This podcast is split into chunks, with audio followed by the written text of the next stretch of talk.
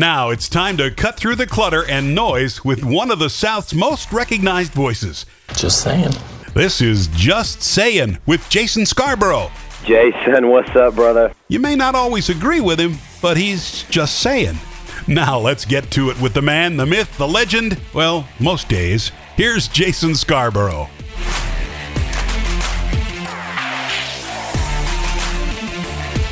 Off we go with episode two of Just Saying with yours truly, Jason Scarborough. Glad that you're listening wherever you're listening, whether it's iTunes, Spotify, the TuneIn Radio app, Stitcher, and among other podcast platforms. We appreciate you tuning in wherever you are listening. We are presented by King's Daughters Medical Center in Brookhaven, quality care in a Christian environment online at kdmc.org and driven by Mississippi Ag, agup.com, 16 locations across the state of Mississippi and Arkansas.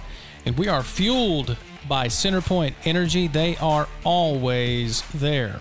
A lot of success with last week's episode one, nearly 100 downloads. So you guys, you look, you rocked. You did. You absolutely rocked. It was great. Had some great guests, including the Weather Channel's Jim Cantore. A huge shout out to Blair Buys, my co host. She's the one that pulled that off. I didn't think she could do it. Gonna be honest and she pulled it off. Noah Newman, WJTV sports director last week. We also talked to Neil McCready with rebelgrove.com, part of the Rivals Network. And it was just a fun show, fun show all the way around, and a lot of success, and we appreciate that. So, here in episode two, it's going to be an interesting show to say the very least. We've got a lot of different things that we're covering. So I hope that you're buckled in, whether you're on the treadmill, whether you're cutting grass, whatever it is you're doing, I hope you're ready because we're, we're all over the place today, to be honest with you. Let's start with COVID 19. That's everyone's favorite topic, right? So, we're going to have Dr. Brad Garner out of Springfield, Missouri, former classmate of mine here in Mississippi. Good friend, great doctor, integrative family medicine and obstetrics. He's got some thoughts on mask, no mask, hydroxychloroquine, because there's a lot of theories and a lot of a lot of different things out there good, bad, false, true. There's a lot out there about hydroxychloroquine. He's going to help us distinguish between myth and fact. So, Dr. Brad Garner going to join us. Glenn Snodgrass.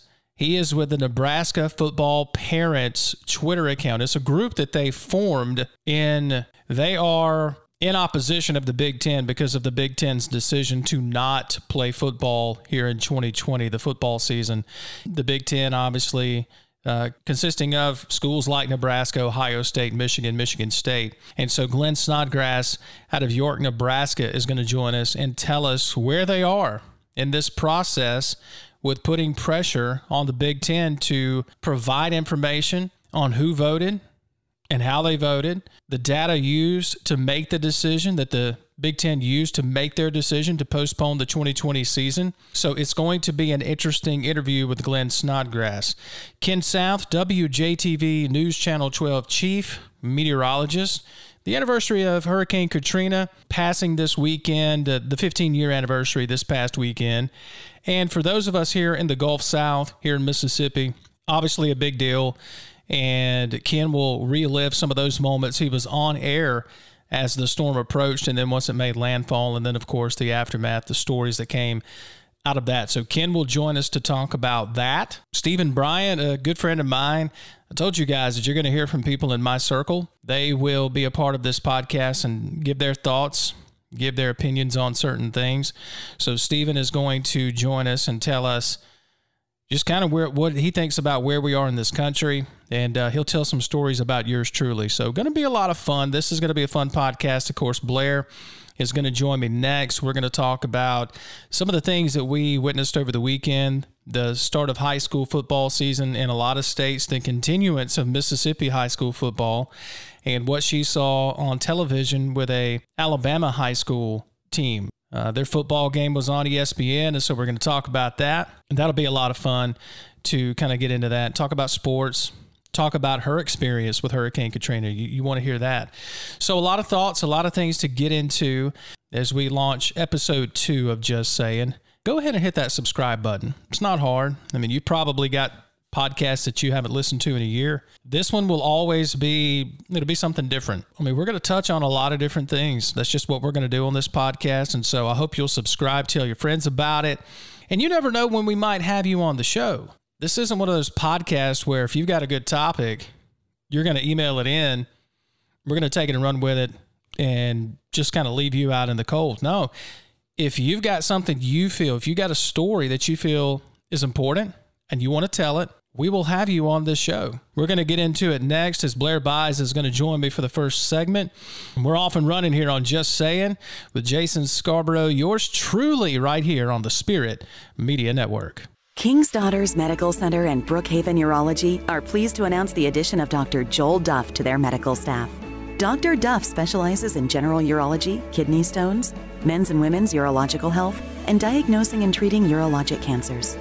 Don't let these health issues restrict your lifestyle and keep you from enjoying life with your family and friends.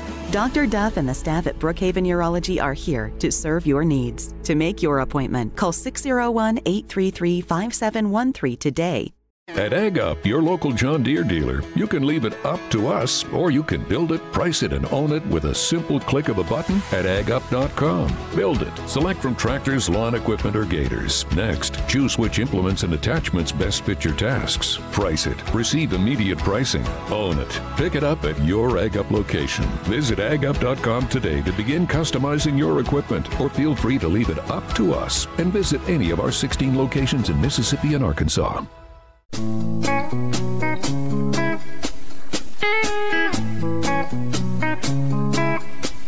Just Saying is presented by King's Daughters Medical Center, providing quality care in a Christian environment. Visit kdmc.org to learn more about the KDMC touch in caring for you and your family. Now, here's Jason. All right, we roll on here on Just Saying. Thanks for hanging out with us wherever you are, whether you're listening on Spotify, iTunes. Still trying to figure out what Stitcher is. I'm gonna have to do a need to do a segment on that one day. The TuneIn Radio app, you can pretty much listen anywhere in the world, really, which is kind of cool when you think about it. Last week, our podcast had close to 100 downloads in week one. So hey, shout out to you guys for sharing it, listening, and tuning in. We appreciate that. So, Blair Buys, as promised, joining us every week, and she joins us now on the KDMC host and guest line. Kind of a lot to get into the anniversary of Katrina, a lot to unpack that happened this weekend. We did have football, had college football, which was good to see. High school football, you've got a story on that, a high school football game in Alabama. So, kind of a lot to, that went on over the weekend. So, I hope you had a good weekend. I did. It was eventful. We finally got to watch a little bit of college football. Um, we kind of started seeing some high school football, and then it was the anniversary of Katrina. So it was jam packed. It was fun though. Do you have a Katrina story before we get into to sports? You're right there in the Pine Belt area. I'm sure you have a Katrina story that, that you want to share or can share. Yeah, actually, I do. So I was in elementary school when Katrina hit, but I was I think I was probably about ten or 11. So I vividly remember, you know, she was a cat three and then we weren't going to evacuate or anything. And then we woke up the next morning, she was category five. And my dad was like, y'all need to go, get out of here. This is going to be bad. So me, my mom, and my little sister, we left. My dad stayed at our home with our cocker spaniel at the time, and we went and stayed with my dad's brother in Vicksburg. His family had gone to Eupora, and so we went to Vicksburg, and it got really, really bad in Vicksburg. So when we could finally drive again, we went up to Oxford, and my family, my mom, my sister, and I, we were stuck in well Batesville for about I want to say several weeks like you could not get past Jackson to come back home. We were out of power in Hattiesburg for weeks, no water, anything. And my my dad tells me stories where he literally thought there were so many tornadoes and there was hundreds of thousands of damage done to our family home and he genuinely thought he was going to die. He said he's never been so scared before in his whole life. And then I remember finally when we got to come home, he took us down to Waveland and showed us everything. And that is something I will never forget. I mean, everything was just completely gone. I remember the um the casino that was on the water on the boat, seeing it across the street was crazy. And I mean, in Waveland, every everything was just gone. And seeing something like that at such a young age is scarring. Like it's terrifying. But I honestly think, you know, we talked about in the last segment how for some reason I love weather. I think Katrina kind of blew my mind, and I was like, oh my gosh, this is crazy that Mother Nature can do something like that. And I think that's why I fell in love with weather, which is kind of crazy to say because Katrina was catastrophic. But yeah, Katrina was crazy. It was really bad down here. I mean, you can still go to the coast and it's still not the same as it was before Katrina. Yeah, so I wasn't home for a long time when Katrina happened. We were out of school for months. And funny story, Lamar County School District is still on Katrina time. They extended the school days. Mm. To make up for the time lost for Katrina, and they're still on Katrina time. Wait a minute, 15 years later? Yeah, I don't think they're making up for it. I think they just never changed it, but Wow. we still call it Katrina time. It's the same time the extended school days is because of Katrina. I want to ask Ken South about this when he jumps on later in the show about the comparisons to Camille because you know I think you were a little surprised when I told you my my family they're they're from the Pine Belt. You know, my mom went to Columbia High School, dad went to West Marion there, just just right outside of Hattiesburg. Mom went to school the same time Walter Payton, the Sweetness. He was a senior, mom was a freshman. Wow. Yeah. So I grew up hearing about two legendary figures, events. Walter Payton was one, obviously, hearing about his greatness, and Camille. And my family, my parents, their families rode out Camille, which is insane when you think about it. But, you know, back then, men and women were kind of built differently than they are today. I think that's safe to say. And my grandparents were like, yeah, well, we're good. So when I started hearing comparisons to Camille, when they were talking about Katrina, I remember my brother and I had an apartment together at the time. One night he comes in and he says, What's the latest on the hurricane? And I said, Oh, they're comparing it to Camille. And he, he stopped in his tracks and turned around and he said, What? So that's when it got our attention. And then, of course, here in the central Mississippi area, we didn't have the effects, obviously, that the Pine Belt and the coast had, but we still had 80 to 90, in some places, 100 mile an hour winds. So I can remember going to the car for my grandparents that came over to where we were at the time of the storm to kind of ride it out. And I remember going to the car for them when the some of the wind started to push through, the rain feeling like BBs hitting you. I do want to give a shout out to people in your area on the coast, really all across Mississippi, because I really feel like Mississippi showed what we're made of during that time. We just rolled our sleeves up, helped our neighbor, and that's that's what we do. That's what we do here in Mississippi. How can we help our neighbor get back on their feet? And I really think that was on display on a, on a national scale during that time. You know, I, I'm a native Mississippian. During that time, I was really, it really added to the pride of being able to say, yeah, I'm from Mississippi. So when I go and cover college ball and I run into different people, you know, and they may not see it on the credential and they say, so where are you from? And I, and I proudly say, from Mississippi. especially yeah mississippians overall have it's i'm very proud to be from here and especially the pine belt you know when i was a freshman in high school we had a giant ef4 tornado and it destroyed a lot of the athletic facilities at my high school oak grove high school and it traveled from marion county over to forrest county it was on the ground for extremely long time and it destroyed tons of property and and and nobody died in that tornado but it was devastating and it affected so many people. And I remember Southern Miss athletes and the athletes at Oak Grove and the students at Oak Grove and just and everybody in the community came together and provided for each other and they helped each other out. And then two years later, another tornado came through and messed up a lot of William Carey University. The one previous caused a lot of damage to Southern Miss. And everybody has always come together and helped each other. Mississippians are, I mean, we're called the hospitality state for a reason. Mm-hmm. Everybody's so nice and they help each other out. And I don't care what anybody says. I will always forever be grateful and proud to be from Mississippi. Speaking of Mississippi, high school football is pretty much back. And we were talking over the weekend on text message back and forth, and, and then a few conversations just about some of the games that were on television. By the way, Trinity out of Texas, the team that MRA here in the in the metro area defeated Deion Sanders, the team that his son is the quarterback. You know, Trinity was supposed to roll over MRA, and the Patriots win. they knock off Trinity, this powerhouse. Yeah. And then Trinity goes and just trucks this team from Tennessee over the weekend. So there were a lot of tweets circulating about that.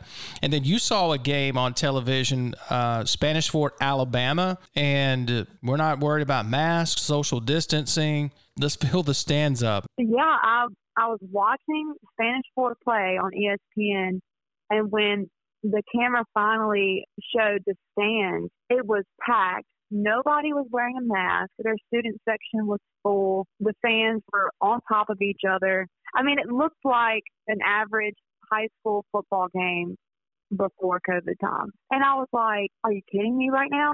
Right now, I can't go to a high school football game unless um, a player's family member, and they only get two tickets. So, I mean, I, I was dumbfounded. I was like, you've got to be kidding me. This is only two hours away from me right now. And they can have a packed out stadium, no issue, no social distancing, no mask, but I can't go to an Oak Grove game. And what's funny is, in an ironic way, not haha, Mississippi's mask mandate expired Monday morning at 8. By the time this podcast is posted, who knows what will change. But as of Monday morning, the mask mandate in Mississippi expired at 8 a.m. So let's see what happens. Now, here's an, another interesting thing about a game that you and I are talking about, and you're scheduled to be covering this game for us, which we appreciate. Jefferson Davis County and Poplarville, is that right? And that game yes. is going to be played at Pearl River Community College. And here's what's interesting the whole loophole for those that aren't from Mississippi. The rule for high school attendance is two people per participant. In other words, if you have a son that plays, only mom and dad can come, or mom and Momo, or whatever. Only two participants, which is dumb and stupid. Cheerleader, dance team, whatever. Two per participant for high school stadiums. For college stadiums, including JUCO, 25% capacity. That's the way that it reads. That's the way that these JUCO athletic directors are interpreting the language in both of those mandates regarding high school attendance and JUCO attendance. So here's what you've got. Pearl River, they're opening up and saying, come on with it. Jefferson Davis County, their Twitter account, are saying, hey, because it's at a college stadium, 25% capacity. So for both schools, Poplarville and Jefferson Davis County, that's huge because 25% capacity, obviously at a college stadium, a JUCO stadium, Division One stadium, whatever. You're going to be able to get more people in there than the whole two per participant deal in a high school stadium. So I'm going to predict that you're going to see more high schools start to try to do this. Find a JUCO college nearby and move their games there. And to me, Blair, it makes sense. It's it's beautiful because these kids get to experience playing on a college campus in some shape or form.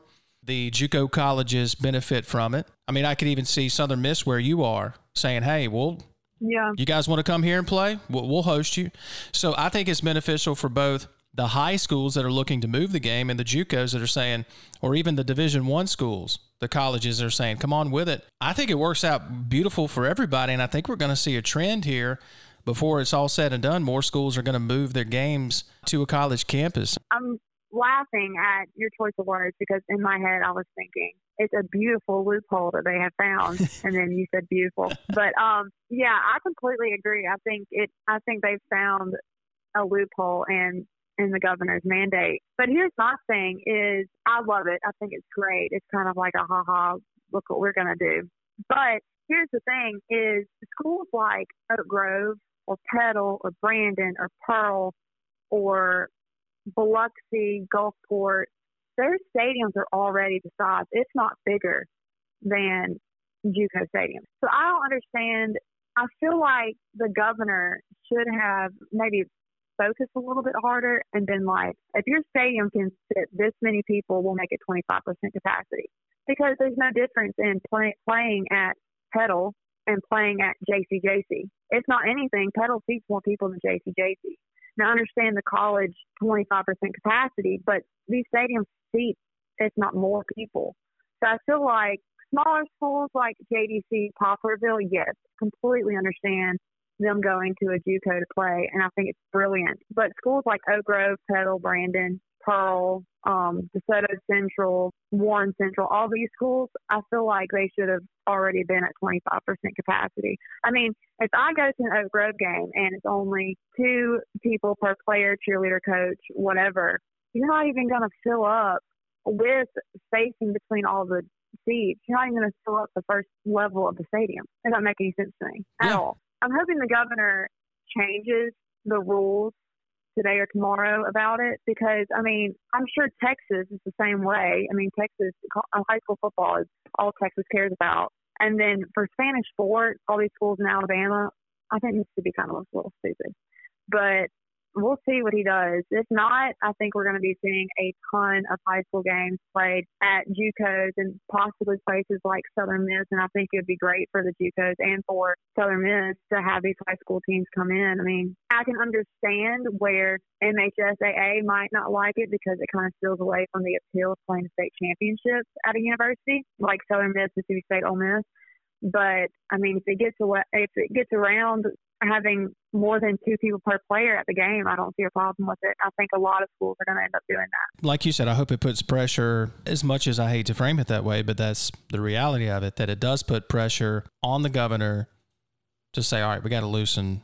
We got to loosen this up a little bit. Plus, when you see what the CDC released over the weekend, the numbers about about COVID nineteen cases. I'm not sure if you saw that, but basically, yes, I did. I I mean, give me a break here. I mean, the CDC is admitting, all right, the stats that came out showed 6%, only 6% of the U.S. deaths with COVID 19, they're listed as the only cause of death. So the remainder, 94%, on average, had not one, but two or three additional causes. This is the CDC's own Twitter account, Facebook page that I'm reading from. And it says 6% equals 9,684 deaths due to only COVID 19. So again, I ask, what are we doing? What are we doing? And I promise you, if you look into that, most of the numbers of people who have died from COVID 19 and that being the only issue were older, not healthy. They might not have had any other underlying diseases or illnesses, but I'm sure they were older and not healthy. It'd be like being 74, 75, 80, and just being old and getting pneumonia. Obviously, it's going to be hard to get over something like that when you're an elder. This is what bothers me the most about the masks and everything like that with high school athletes and coaches and stuff is because these kids are, for the most part, healthy. None of them, I would hope, most of them do not have underlying illnesses. Same with the coaches. I mean, they're out there every single day practicing in the heat, working their butts off, staying in shape so they can have a high school football season. I promise you, all of the players on one of these high school teams got COVID, they'd all be fine within 10 days of having it. Like, there's not, I don't see an issue with it. They're all healthy for the most part. That's, that's what bothers me the most is they're not elders, they're not living in a nursing home, they're not sickly. They're just high school kids that want to play football. And same with their coaches. I mean, coaches and players can't be out there in the heat working their butts off all summer if they're not in some way healthy. I don't think COVID 19 would cause much of a scare for any of them. I mean, I had it and I'm not the healthiest person in the world. I'm fine. So that's the that's the one thing that bothers me the most about high school sports and COVID nineteen is because I know all these kids would be fine for the most part if they were to catch it. That's my issue with that. I don't I don't understand. But they never asked me what I thought, so they never ask any just, of I'll us. just no, I'll just share it with the podcast and y'all can let me know if you agree or not. Yeah, by the way, if you have a topic or you want to address something that we say in the podcast, Jason at spiritmedianet.com. Shoot us an email and uh, we'll let you know if we agree or disagree.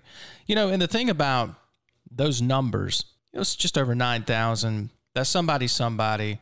That's somebody's grandmother, uncle, father, child. It's somebody's somebody. And, and I hope when people hear us talk about this, we're not downplaying the losses that people encounter because of this virus.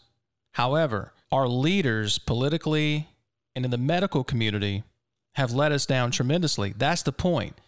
And I got into a heated debate with a close friend of mine a couple of weeks ago about this. And I said, look, I know two people that have succumbed to this virus. I know two people personally that have succumbed to it. However, one had recently had a heart procedure, so his body was weak. He'd gotten out of the hospital, somehow contracted the virus, and then it was downhill from that point. Another individual was in his mid to late 70s and already had respiratory issues before that.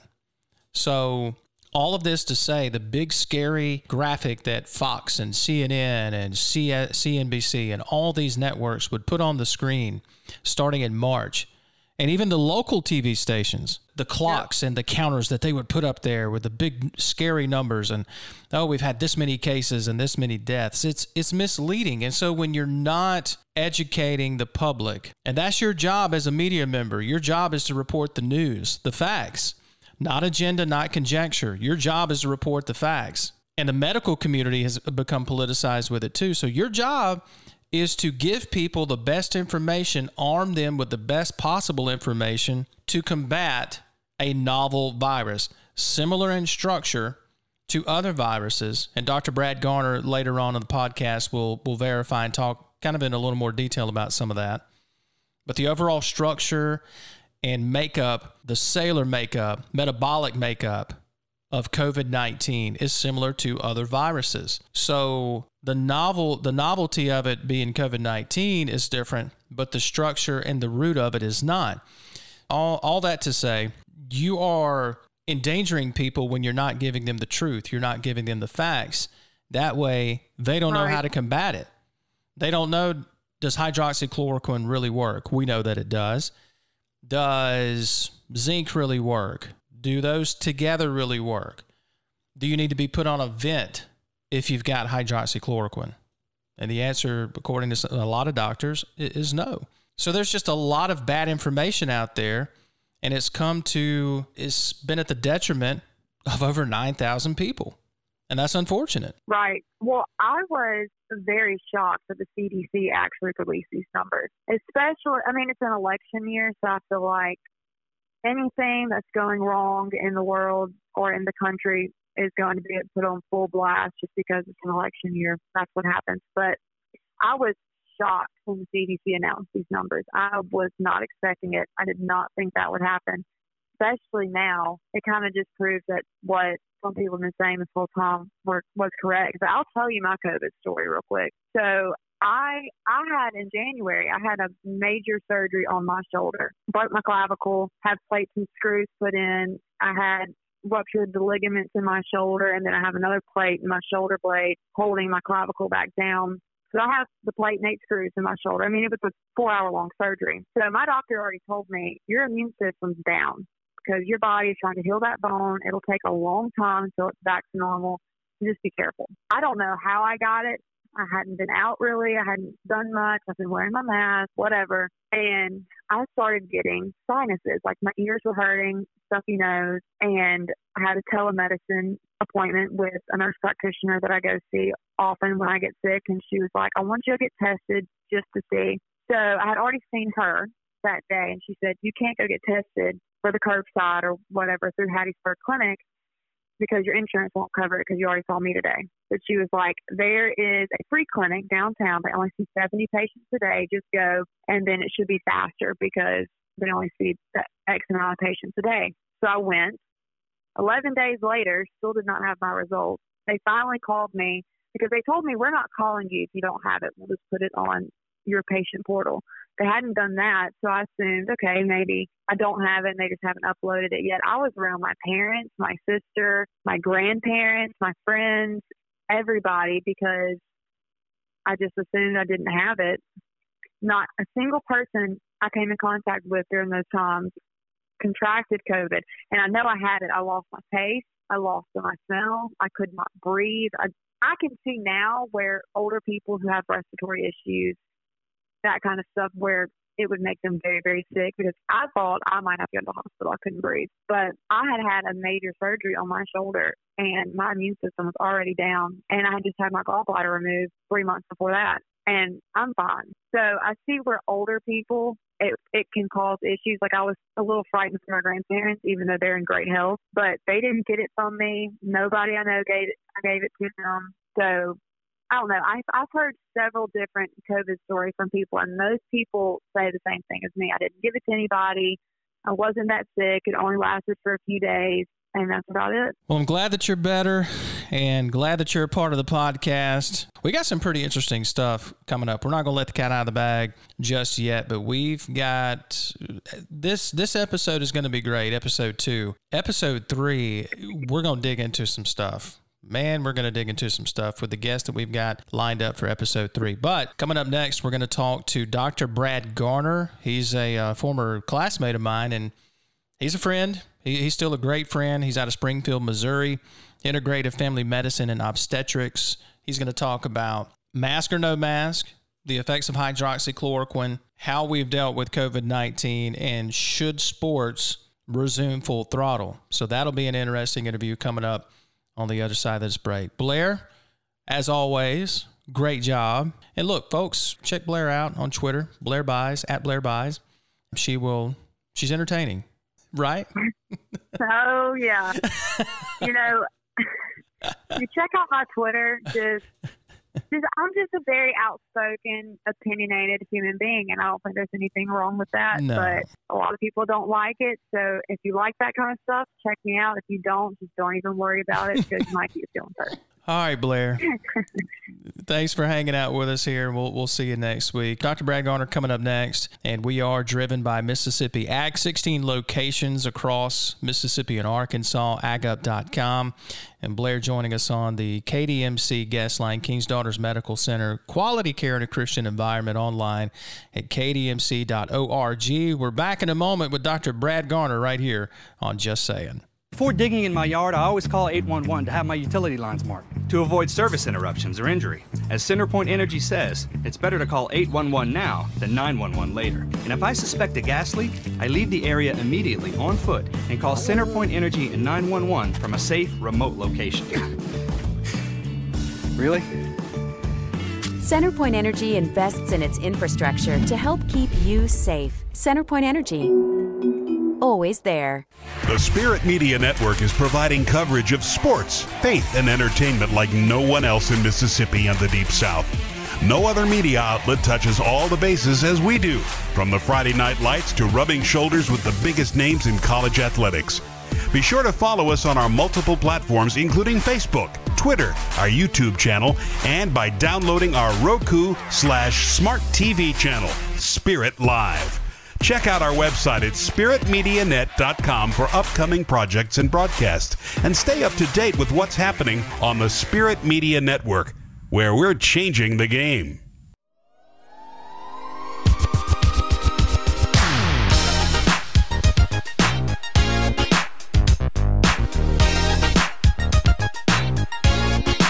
All right, we roll on here with Just Saying. We appreciate you joining us here on the Spirit Media Network. We are driven by Mississippi Ag. You know, they've got 16 locations across Mississippi and Arkansas. The majority of the locations, of course, here in the Magnolia State. So, all you got to do is go to agup.com and check out the inventory, the online inventory. And I encourage you to do so because you never know when you might need a tractor, right? I mean, everybody needs a new tractor. So, and we are presented by King's Daughters Medical Center. Joining us on the KDMC guest line. You know, I told you guys that I will have with this podcast, I'll have on friends now, people within my circle, and share with you some of the conversations that we've had over the years recently. This one's a little different because, yes, he's a friend, former classmate. He just so happens to be a doctor as well. He's Dr. Brad Garner out of Springfield, Missouri, integrative family medicine and obstetrics. Did I say that correctly? That is correct. Yep. I was afraid I was going to stumble over that one, but uh, all right. You know, you and I talked when this we had you on video chat. Great interview. It was informative. It's hard to believe that was back in March, and Wow. you detailed beautifully what COVID nineteen is, what to expect with it, how to battle it, how to contest it, who you should expect would be infected. And it was just laid out beautifully. And looking back at that, I can't help but think should we have sent this video to the White House, to all 50 states, health departments? I mean, because you pretty much said here's what's going to happen and here's what we should expect. So when you see everything that's happened since March, how do you think we've handled it countrywide? Yeah, I you know it's it's been really uh, disappointing, honestly. I think you know when we did the video back in March, there was stuff that we knew about it and we talked about it and detailed that out. I felt like from the disease uh, aspect, we had a pretty good idea of what what it was from our experience with other viruses and stuff. And as the months went on, the science kind of laid out more detail and and all that, but uh, it seemed for leaders, um, whether you're talking about government officials or even people in the medical community, haven't seemed to come alongside that and really uh, kind of adapt to those changes and the information that we know about it. So it's been it's been super frustrating for for me and and a lot of my medical colleagues that I talk about or talk to as far as you know what we see happening and and uh, how it's all kind of been handled as far as that goes. Hydroxychloroquine has been who a major topic of conversation, and you and I have, have talked directly back and forth about that. So help us distinguish myths and facts about hydroxychloroquine as it pertains to just the medical facts of hydroxychloroquine. Who can it help? Who can it aid as it relates to COVID 19? I think, you know, the thing about hydroxychloroquine is it has been approved uh, for use in um, uh, elderly, I mean, not just elderly, but in rheumatoid arthritis and different sort of inflammatory issues like that for a long, long time. It's been used in some pretty frail and sick patients um, for, for decades. And the way it works is it allows zinc to enter into the cell and it disrupts the reproduction of the virus. And so that's how it works, but it works that way. And we've seen it studied in other viruses that are similarly structured to COVID 19. So that's not new information. In fact, I think uh, Dr. Fauci had been involved in some viral studies uh, back during the AIDS epidemic where he approved hydroxychloroquine for use in similar um, types of viruses. So, so that's that's kind of how it works. If you look at um, the type of uh, situation with COVID-19 where it's helpful is most of the places where that's shown some benefit is when it's used really early in the in the disease process the places where it hasn't shown benefit are in when they reserve it for the absolute sickest of the patients. And the in the few studies where they've shown uh, negative stuff, where they, you know, you'll read about, you know, potential cardiac issues and all that stuff with it. They used really, really, really high doses of it, so much, much higher than anyone would consider to be safe or or necessary in most of the other trials. So I think that the the type of situation that's useful for is early on uh, before people get really so far down the road is is really going to be the best place for hydroxychloroquine. Uh, but it has to be taken with zinc. By itself, it's not nearly the the punch that it would be with zinc because that's really the magic. All right, so here's a topic that I can't tell you how many debates that I see about this, and I'm not sure. I'm not sure how much you can really say about this, but mask or no mask, because in some states there's a mandate, some states yeah. there isn't. There's a lot of back and forth about, particularly here in Mississippi, about our governor is talking about he's he's requiring the students to go back to school.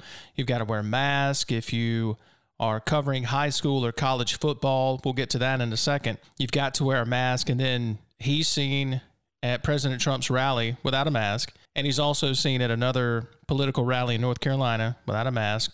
So of course that set off a lot of angry Mississippians, as you might imagine, on social media. Oh, so, mask or no mask, do they prevent the spread? What scientific data is there to support it or not support it either way, if there's any out there? You know, it's it's interesting. There's there's some on both sides of it as far as whether it's uh, helpful or not. I, the question is always, you know, when they come up with these studies, are they direct trials or are they just associational studies? A lot of times in medicine, whether you're talking about new drugs or nutrition or whatever, um, the studies that they, they quote in the media and, and a lot of times that are used to develop these guidelines are more associational. So, you know, people wore masks and they were less likely to have a disease, but it doesn't necessarily prove that the mask caused them to not have it. You know, it's kind of like saying, well, people who wear sundresses get uh, sunburns, uh, and people who have popsicles on Wednesday also get sunburns. So the popsicle is called a sunburn,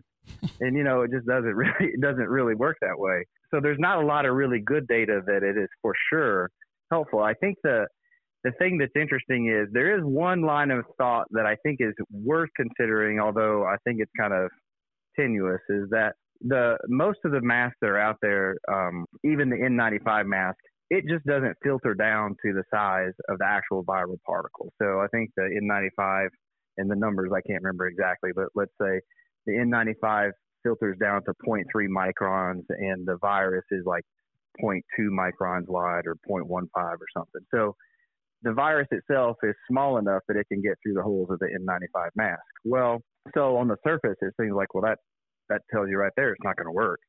And, and I think that's a reasonable consideration. However, one line of thinking that I thought was pretty reasonable was that if, if that virus is in a droplet, that droplet conceptually would increase the, you know, the diameter of the mass that's moving through the hole. So it may actually reduce the viral load that gets sprayed out. And if you look at the sort of patterns of disease and what we're seeing in terms of who's affected and why they're affected more and where why you have these bigger clusters of not just cases but just actual illness, it's probably more related to viral load um, and concentration of exposure. So theoretically, the the mask may reduce how much virus is spread. So um, I read one article, and it's been a, a few weeks ago, where they were talking about wearing their they were making the argument for a mask in that they were saying, well, wearing a mask may be functionally much like a vaccine would be, in that it allows some to go through, but not all to go through. So you would get a small amount of exposure rather than a large amount of exposure. And because it would be a small viral load, you would get some immune response, but not a full on blast. And so some immunity would develop. I don't know that there's that's a whole theoretical thing. So I don't. I, there's no science behind that at all, and that's part of the problem with all this stuff is it's uh you know not really hard science, and that's just hard to come up with you know this quick a time. I mean, even if you look at I like I like it when people post the the memes or the pictures of you know the Spanish flu and and all this, and they'll say, well, they even knew a 100 years ago masks were effective, and that's I mean they did wear masks, but they also wore them at giant sporting events. You know, so they've got pictures of people sitting in the stands at a sporting event, and they're all, you know, that was a time when they were wearing their top hats and all this sort of business and stuff at the baseball games, but they all had masks on, but it was a full stadium. So, you know, I I understand the sentiment behind it, and I think unfortunately what's happened is is the government and the people who are making all these standards have set up these sort of paradigms where if you don't wear a mask, you hate everybody that's wearing one, and you hate your grandma, and you want them all to die, and I mean, it's just it's just really crazy. And and in reality, I mean, I have patients that if they have to wear that mask, man, they feel so anxious. I mean, it just like it's short. It makes them short of breath, and you know, some people talk about well, you're breathing through, and you get all this moisture that collects, and there's probably some bacteria that collect there, and are you recirculating air? Um, you know that that you're kind of breathing on yourself all the time, and is that really healthy? I mean, those are all legitimate questions that there aren't great answers for. Um, so I don't I don't know that there's a lot of evidence on either side. I think that the place where I would fall is if people are at the biggest risk, then they should wear a mask. You know, if nothing else, that helps them uh, feel a little bit better. Um, you know, being around folks. But in reality, a lot of times what I see is, you know, people will say, "Well, we need to wear a mask and we social distance and all this," and people will put a mask on and stand two feet from each other talking and yelling really loud because they can't hear each other with the mask on. and it's like, well, you're just blowing the stuff through there. And so it's just, you know, you'd be better off taking the mask off, reading lips from six feet away, and everybody's fine. So it's just, you know, it's it's just a really silly setup. I think that that we've kind of put ourselves into, and you know, and I think as we've gone along and and people changing their minds about guidelines of this and that, I think it really has unfortunately done a lot of a lot to create distrust with uh, the medical establishment um, from the from the you know population's perspective. Because how in the world are you going to trust folks that can't make up their mind on what the right thing to do? And they're supposed to be the ones that know uh, you know what to do. Yeah it's it's a it's a hard one. I mean we wear we wear a mask in my office when i see patients. And you know honestly our our health system you know requires us to do it. And so i do. And and uh where i live we uh the city, the town I'm in, we don't require it, but because um, I'm in a small town outside of Springfield, but where I live, but in Springfield proper, they require masks pretty much everywhere, and people people get crazy. I mean, you know, if you go the wrong direction down the Walmart aisle, people are yelling at each other, and you know, it's just, I mean, it's it's just you know, because they have like little arrows on the floor, you know, and you're Right. supposed to go a certain direction and stuff. And it's just like, what in the world, you know? And I, I, I saw a article the other day. You know, we've done all this distancing and we can't interact with people normally. And the sad thing is, is the suicide rate. And I think the age group that they quoted was like 18 to 44. The suicide rate has doubled Mm. in the last six months. You know, and it's just it's just one of these unintended consequences that we've decided that we'll sell every last little bit of liberty and freedom we have if you can just tell me that I'm going to be safe. It doesn't matter if I really am going to be a lot more safe. Just tell me I'm going to be, and I'll do Mhm. whatever you say. And it's just it's a it's a scary situation for sure. I think that that's kind of bled over into everything, and and people are just so afraid, you know, and and they lash out at the nearest folks. So that just happens to be the person that's not wearing a mask or they went the wrong way down the Walmart aisle. Yeah.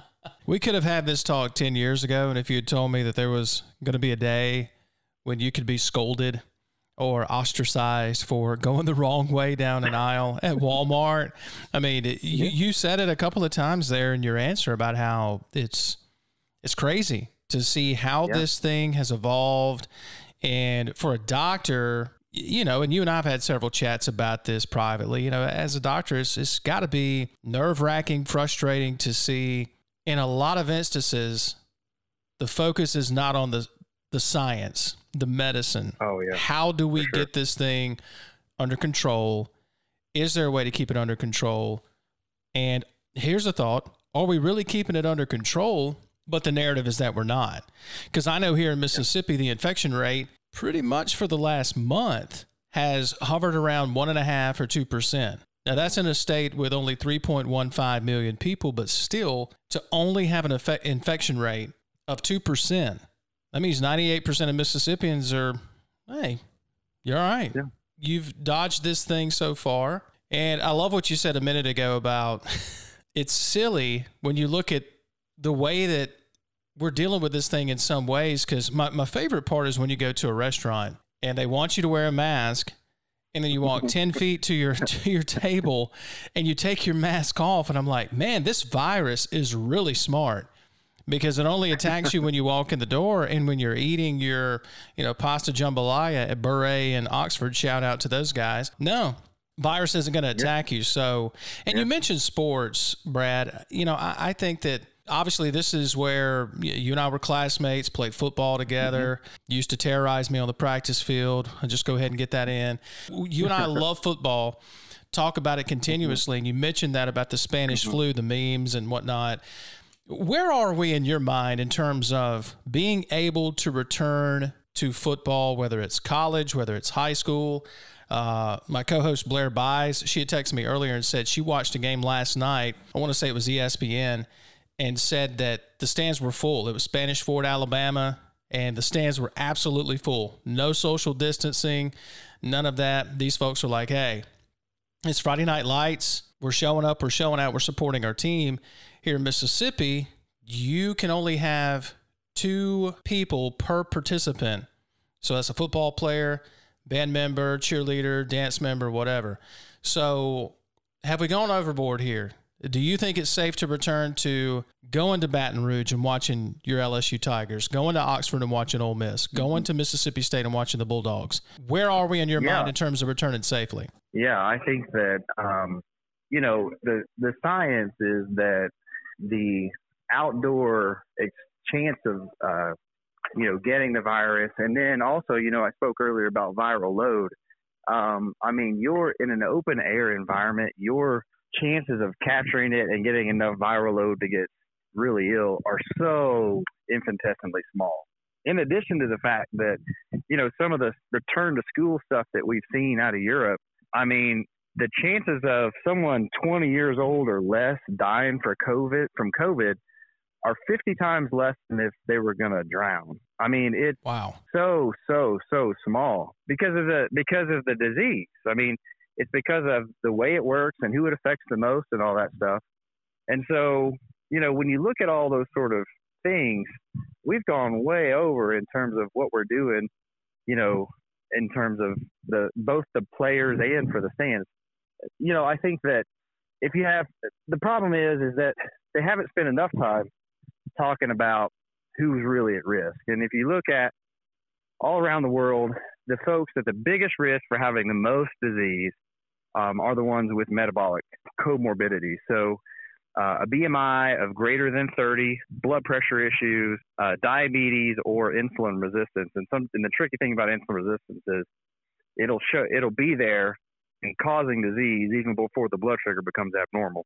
So, so those are the folks that are at the biggest risk. Well, it turns out those happen to not be young people, uh, and generally speaking, now that's not always true especially some of those big uglies on the offensive line. They probably got some of that stuff. but but at the same time, the vast majority of them aren't. And so, you know, so if you take those folks that kind of know what their risks are and they can assess that, and then they, you know, um, kind of do what they need to do, I think everybody else can show up. So I mean, if you want to make them wear masks because it makes people feel better, I guess, but it's not. I don't think it's necessary in an outdoor environment like that you know, but if you say in Baton Rouge, you say, all right, well, we don't think you can come if you want, but we don't think, you know, people with these disease processes should probably come. And then they show up on their own. I think, you know, that's, that's them. That's on them. And, and I think at the end of the day, I think that's where a lot of these places are falling. I, I'd be willing to bet that a lot, there are some people that are afraid they're going to get it in terms of administrators. But I think more than anything, they're afraid they're going to get sued because somebody showed up right and got it while they were there. And I think that's probably as big as anything because some. I mean, we were going to go. My daughter had a soccer game today, and it's. I mean, it's a big open field. It's a ten-year-old soccer game. There's nobody there, and they want us to wear masks if we're standing close to each other. Oh I'm like, good gracious, man! It's like a big open thing. Nobody's going to catch anything out here, and uh, you know, so it's uh, it's pretty crazy the stuff that um they're wanting us to do. But I, I think, you know, if you set those kind of things out and say these are the folks that, and let it be on people to make their own decisions. And I mean, you know, like you'd have a hard time proving that they got it while they went to a football game anyway. So, you know, because you can get it just about anywhere. And so I, I think they should relax and, and let people go to games. And I mean, they're testing the players like crazy. You know, that's, and they're not getting a whole lot of positives for all the tests they're doing. I think I saw something where LSU was testing them three times a week, maybe. Yeah, something like that. And uh, I mean, that's that's a that's a whole lot of tests and a whole lot of negative tests too. I mean, that's the thing. You know, it's for all the testing they're doing, they're still not getting any more positives on any of it.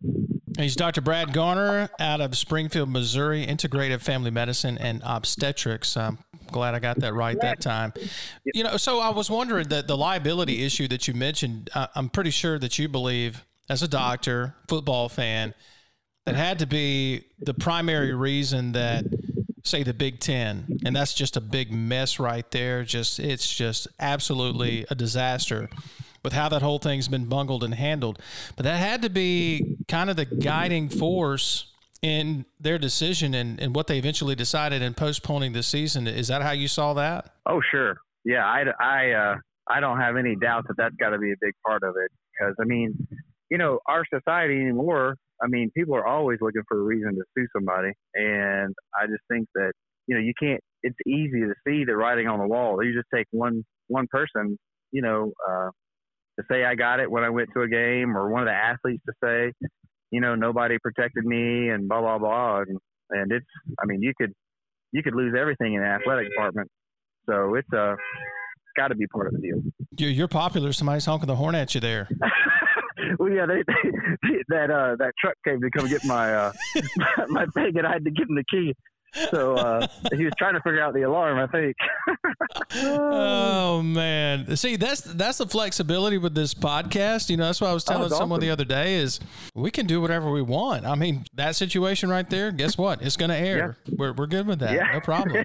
yeah, yeah. So so let's talk football before I let you go. So big yeah, Tiger fan, big LSU oh, fan. You and I have talked about the environment there you know, I, have got some ties to LSU. Uh, my grandfather, you and I've talked about this. Obviously, he lived in mm-hmm. Ponchatoula for, gosh, 15 years, and which is basically 40, 45 minutes away from Tiger Stadium. So mm-hmm. I've got some some leanings there. The Tigers coming off a, a national championship season in which everything just came together everything came together oh, from coaching players yeah. everything a magical season and now the quote unquote rebuild starts. So where do you see yeah. your Tigers this year? Ten game uh, conference only schedule. Where do you see your Tigers this year?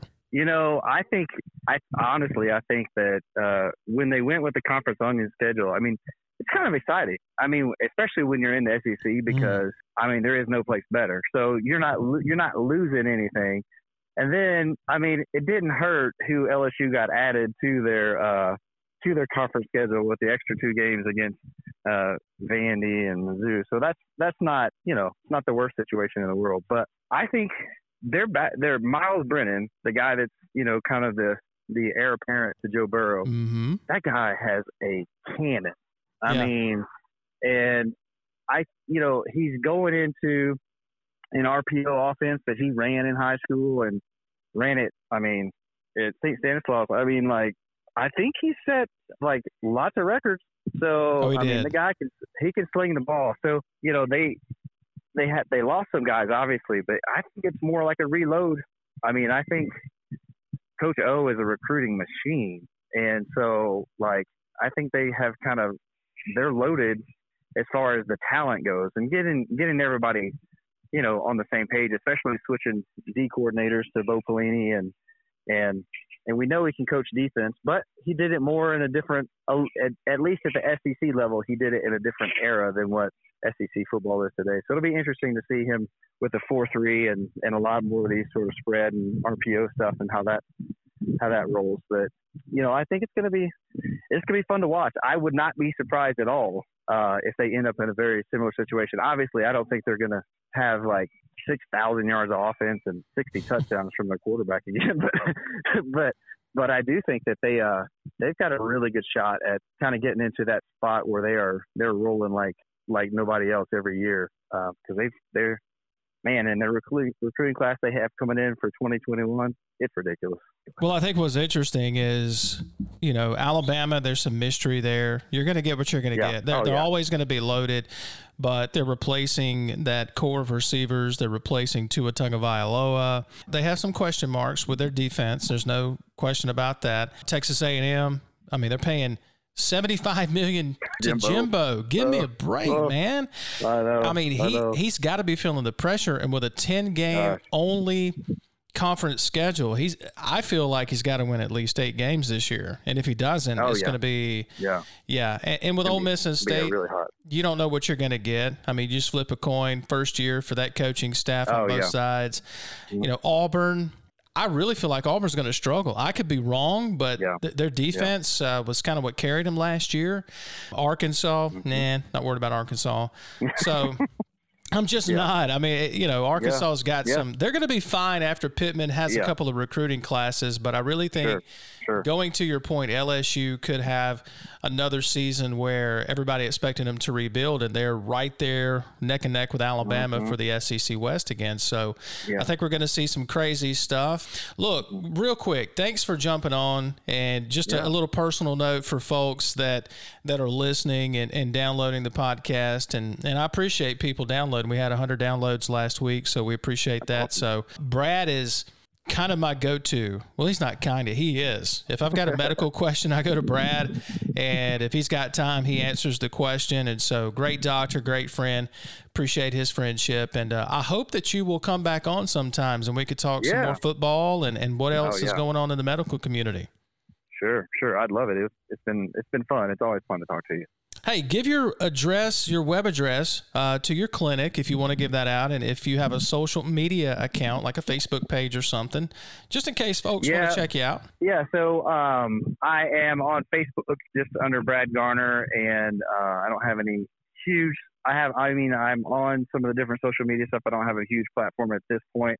Um, and then uh, I am at Mercy Clinic in Aurora, Missouri, is my main address. And if you go to mercy.net, you'll be able to find me through that. And um, yeah, we're really developing some pretty cool stuff with our practice in terms of uh, really integrating a lot of the whole person care. And it's been really fun working with folks with chronic disease. And oh, and one of the things maybe sometime we could talk about is traumatic brain injury in Mm. uh, football players and how that affects some of the metabolic things that we run into. And I, I spent some time in Los Angeles last year with a guy that that's all he's done, and and uh, started looking at that stuff in my patients, and it has been super fascinating. Some of the things that we've done with some of our former athletes, and uh, I've got some MMA fighters and, and football players and military guys in my practice that we've changed some stuff up, but it's been pretty pretty awesome stuff. So yeah, we'll have to talk about that sometime. Brad, yeah. thanks as always, my friend. We appreciate you jumping on with us.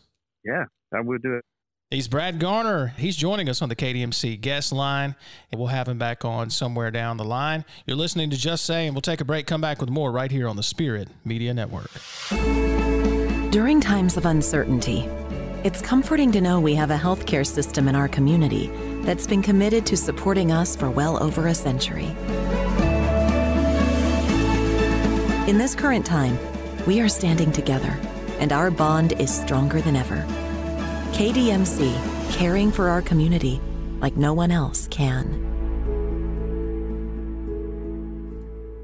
At Ag Up, your local John Deere dealer, you can leave it up to us, or you can build it, price it, and own it with a simple click of a button at agup.com. Build it. Select from tractors, lawn equipment, or gators. Next, choose which implements and attachments best fit your tasks. Price it. Receive immediate pricing. Own it. Pick it up at your Ag Up location. Visit agup.com today to begin customizing your equipment, or feel free to leave it up to us and visit any of our 16 locations in Mississippi and Arkansas.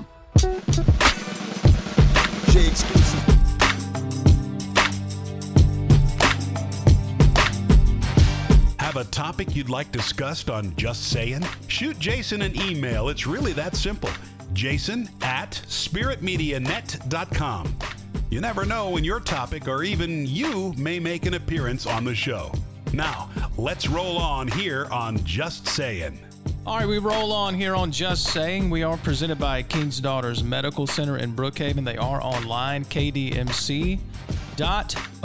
And we are driven by Mississippi Ag and powered by Centerpoint Energy. And on the KDMC guest line, this is kind of different for me, folks, because y'all are used to it's going to be a coach, it's going to be a politician. It's going to be a former player. Not that our guest is not a former player. He's a former player in more ways than one. I'm just saying.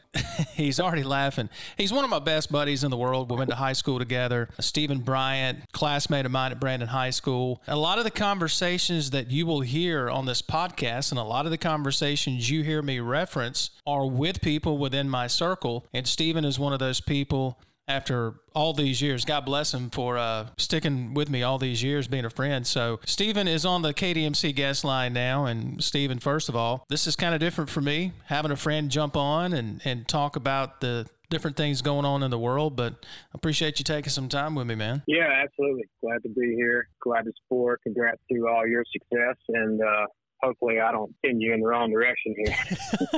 Very seriously doubt that. So you just recently moved back to Clinton, uh, Mississippi, there with your beautiful family. For folks that want to find out what you do and kind of where you are, you're a small business owner right? So you understand yes, a lot of the complexities, a lot of the things that people are going through with the pandemic. But who is Stephen Bryant in the workplace, and what is it that you do? Yeah, so I um, just a quick background. I was in sales for a long time, moved around a, a lot, and uh, we migrated back here to Clinton just because we love the community and we had friends here. Fell in love with it, you know, years ago when we were here, and uh, somewhere along the way in my journey, just decided that it, you know, I always wanted to be my own my own boss and be a small business owner, and found a way to do that. And for me, I'm a, a licensed home inspector, have been now for a couple of years. People can find me on Facebook under Stephen Bryant, but it's listed as a, it's actually a business page, Benchmark Home Inspection. Website as well, bench www.benchmark-inspections.com. Uh, but the best way is, you know, just hit me up on Facebook, send me a message, or and or you can uh, call me. I think my number's on the Facebook page as well. So yeah, that's kind of it in a nutshell. Um, not, you know, rising tide lifts all ships, and right now real estate is booming. So things are going well for me. Uh, I had an old colleague and friend that used to say, "You make hay when the sun shines." So you know, I make hay today, and uh, next year we may be finding something else. but right now, all things are good. So so take us through what, what, what all right. do you do? How, how does that work? Uh, so typically, you know, it's um, scheduled out a, a, week or two, sometimes more in advance, depending on you know how busy it is. But you pretty much, you know, I pretty much know where I'm going you know, the day before, and everything is now integrated using a software or an app on your phone. You know, I typically roll up. It takes a few hours to do about a 2,000 square foot house, and I'm, you know, looking at all the systems from top to bottom, from the roof to the the slab and everything in between, basically to give a snapshot and or a professional opinion of the state or the condition of all of the systems on that day.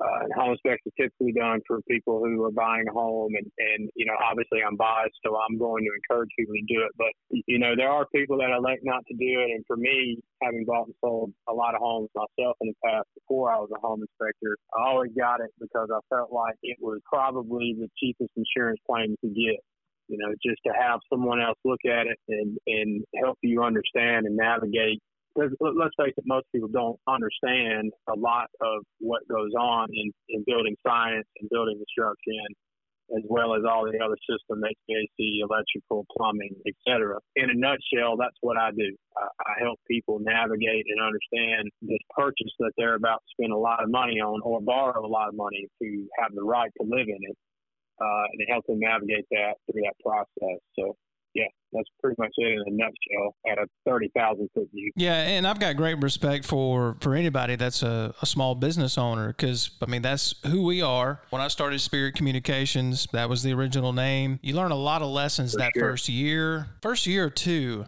I would say that you learn lessons that will you'll still be going back to years later. You've gone through that too, I'm, I'm sure. That first year or two, and you say, "Whew, uh, it, it, does something to toughen you, I feel like, as a small business owner, because you're, we actually deal with this being attached to a network, the big boys, as they're called. So if you're a small business, you're kind of looked down on sometimes, if you want to know the truth. Until you can perform and really show somebody what you're capable of, show a client, I feel like you're having to fight that as a small business owner, not being connected to a, a, major corporation, a major entity, because you are standing alone. Yeah.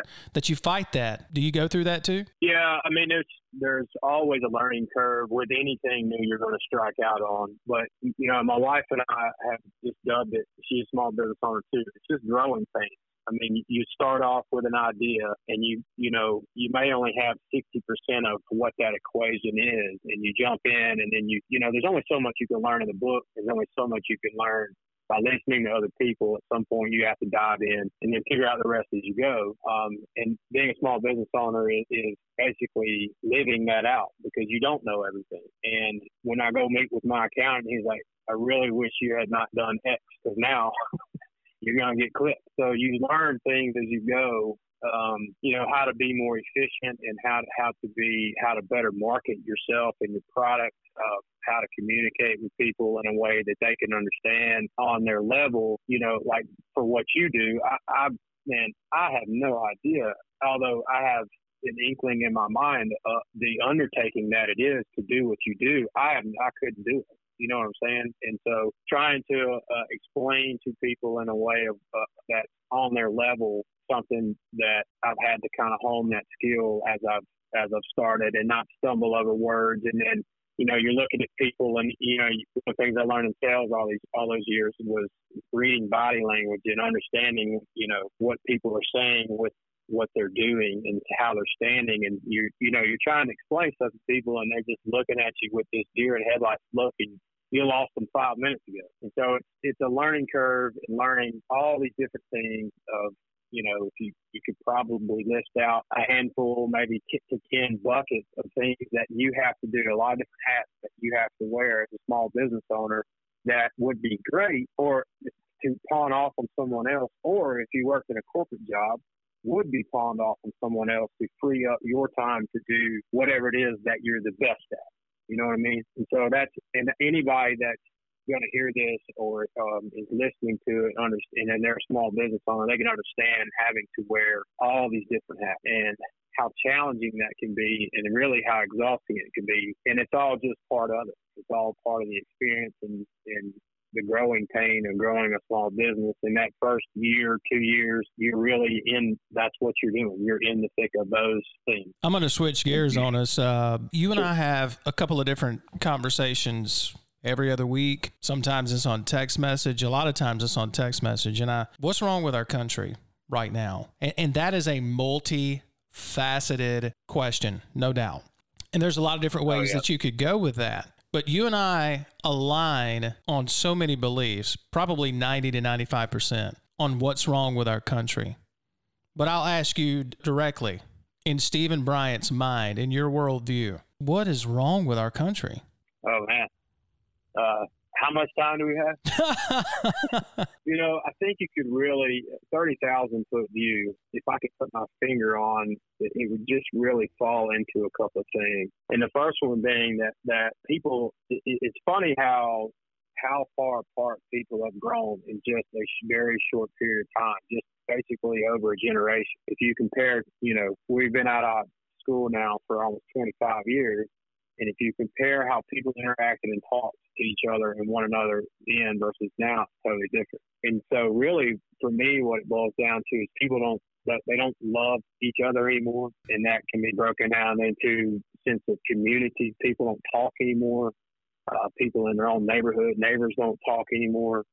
Um, you could point the finger at social media maybe for that. There's lots of different angles, and everyone would have a, a different opinion on it. But number one, our country, I don't, you know, the rest of the world. I've I've been abroad a couple of times, and everybody was very friendly and loving and jovial and carefree. But at least here, it seems like everyone is stoked into this fervor of hatred. And as long as you have that, things will, ne- will never, ever get better. You will never, ever see progress in the right direction. And, you know, the, the other thing to that is people have stopped communicating. Uh, and our politicians don't communicate with one another. It doesn't matter what side they're on. They, they toe the party line whether they believe in it or not. They, they and un, are unwilling to have cordial discord uh, about certain things, to agree to disagree, but to still flesh it out on the field of ideas. And you see that we see that spilling over into the community I mean, in my personal opinion, at least in my lifetime, or at least in my lifetime, and obviously I wasn't around when um, in the 50s and 60s and civil rights movement and things of those natures where things were at a fever pitch, right? But I don't remember it being so divided and people hating each other so much mm. over some things that are simple issues. Just because, well, you you disagree with me on X, fill in the blank, and it could be something. It could be something small it could be something really significant. But people are willing to just cancel culture is what it is. It's like, well, you disagree with me, so I'm going to completely annihilate you in every way I possibly can to cancel you out. And you know that that ties into free speech to keep it short and to boil it down. It comes for me. It comes to those two things. People don't love each other and they don't communicate. I don't know how you heal wounds um, from a social standpoint if you're just not if you're not willing to have a conversation and even and, and listen to people who disagree with you and try to understand their point of view. I mean, I've had multiple conversations with people that I don't I don't agree with. I'm still friends with. All right, I'm still friends with them. I'd still go help them in a minute. I dropped everything I had I had going on to go help them, but we don't agree, and that's where I don't see a lot of that. I don't see people saying, you know what, I, I don't agree with you really on a lot of things. I don't hate you. You still come over and, and we'll still hang out. We'll still barbecue. We'll still have a beer. You know, it's just not that, that you don't see that anymore. And maybe I'll tell you a step further. Maybe it is out there, but because we live in this society that only reports on negative, because positive news doesn't make headlines and it doesn't sell ad space, that only reports on negative behavior. Maybe it's out there. It's just we just don't see it. I mean, I don't know, but it just it seems to me like there's just this tension, this palpable tension that is just there that was not there before. And and COVID doesn't help things when you're keeping people cooped up, encouraging encouraging them not to talk to one another because of the the potential spread of a virus, if you will. I don't know, crazy. Stephen Bryant of Benchmark crazy. Home Inspections joining us on the KDMC guest line. It's crazy to even call him a, a guest because I've known him for, as he just, you just aged us a minute ago talking about how long it's been since we've been in school. Thanks for that. we're, we're old, in other words, I right? think it's time we, we face it well, it's time, it's time we face the realization. younger here. but what's interesting about everything you just said is it's spot on, and you and I have talked about this already. Everything we're talking about, what's wrong with our country right now, why the tension, why the unrest. You touched on it. A lot of it is no one wants to communicate. True communication is hearing both points of view. I'll hear your point of view. Yeah. I'll listen to what you have to say. And then you listen to my point of view. But there is a particular group of people, a segment of, of the population in America, they're not interested in your opinion at all. No. They want No. their opinion and their views coming out of your mouth, coming out of your social media feed, coming from the pulpit of your pastor. And if you have a differing view, if you don't go along with what's popular, if that's even a way to frame it, what's mainstream, that's probably a better way to frame it. You don't go along with that. As you mentioned, it's cancel culture. Well, we're going to come after you. We're going to we're going to try to we're going to get you fired from your job. We're going to get you Yeah. cast out from your pulpit. And the problem Yeah. is no one wants to communicate. We listen to reply, not to understand, not to digest. That's what we've gotten to in this country. I'll go to the next topic that I wanted to, to talk to you about. I believe, and I know you believe, now more than ever, it's time for a revival of sorts. I do mean a spiritual revival. Faith has been watered down, looked down upon, Yep. and this country, make no mistake about it, make no mistake about it, this country was founded on the principles, Judeo Christian principles. And we've Yep. turned our backs on that. In a lot of ways, we have turned our backs on the Almighty for a very long time. Now, there's going to be some that say, oh, so you're saying that's why America is dealing with some of the unrest that they're dealing with. Yeah, I am actually. Absolutely. Absolutely. Yeah, I agree with that. How do you view the need for faith in our country? Am I totally off base by thinking, hey, we, we've turned our backs on, on Almighty God for so long, and now here we are, where we've been, to quote scripture, turned over to ourselves? Yeah, that is a deep, deep uh, rabbit hole. But yeah, I mean, it's first of all, let's start with you know, to your point that you can't deny the fact that the the the, country, the framers built this and designed it on a belief in a higher power. Okay. And Ju- Judeo-Christian uh, morals and values. Okay. And to me, the antithesis of that uh, if you're looking at it from a political structure, uh, would be communism. Karl Marx was, was an atheist, and he he was vehemently against Christianity, the opiate of the masses, as he as he dubbed it. And the idea and the construct of faith and Judeo-Christian values is it's based on a on biblical principle and uh, the nuclear family, a set of morals and ethics laid out for us in the Bible uh, and we could go, you know, we could go on and on and on. Um, you know, I don't want to turn this into a, a, a sermon or trying to proselytize or anything like that. But the reality is that we have a, a an almost 90 degree turn away from that altogether, and it's been, you know, it's it's been a slow burn in some areas, such as, you know, part of education. But now, to your point earlier, if you know our pastors don't say what certain people think they should say. We're standing on the precipice of losing free speech, all right, because of that. And that is, if we don't have the right to say what we believe, and then and then what's next, then we can't act out what we believe because of that. You know, for me, ultimate liberty and freedom pretty much hinges on the, the ability of free speech. And I know that's a double edged sword. There are a lot of idiots in the world there are a lot of, of people who hate people in the world and they say stupid things. But you know what? The way you, you kill that is to tie it back around is with love. I mean, we could go through countless examples of that in the Bible, but I don't want to get off topic yet. We need to have a return to faith and to take it a step further. You know, I've, I've had a lot of conversations with, you know, other friends over the years about the church in America and the, the churching in quotations of America. And what I'm about to say is probably going to piss a lot of people off, but at the end of the day, it needs to be said. And if, you know, here's the thing: if, if someone says something and it resonates with you and and it makes you angry, but it's a truthful statement, then maybe I'm talking about you. You know what I'm saying? I mean, maybe you need to look in the mirror. I've certainly had to do that over the years and say, wait a second, I'm, I'm the one fault here. You know, I'm the one being the jerk, not the other way around. And the reality is, is you have, just take Christianity in the South, for example, Bible Belt. A lot of people go to church on Sunday. A lot of people. But how many people live it out? Mm. You know what I'm saying? How many people are living it out? And I listen, I'm guilty of not living it out too. But I, you know, I seek every day to try to have a conversation with people as the Holy Spirit directs me uh, and interject and, and maybe offer them a blessing or say a prayer with them. Or I, I'll tell you, when I inspect a home, I pray over that home. I pray for the people that are in it now, that are selling the home, and for where they're going. And I pray for the people that are moving into it.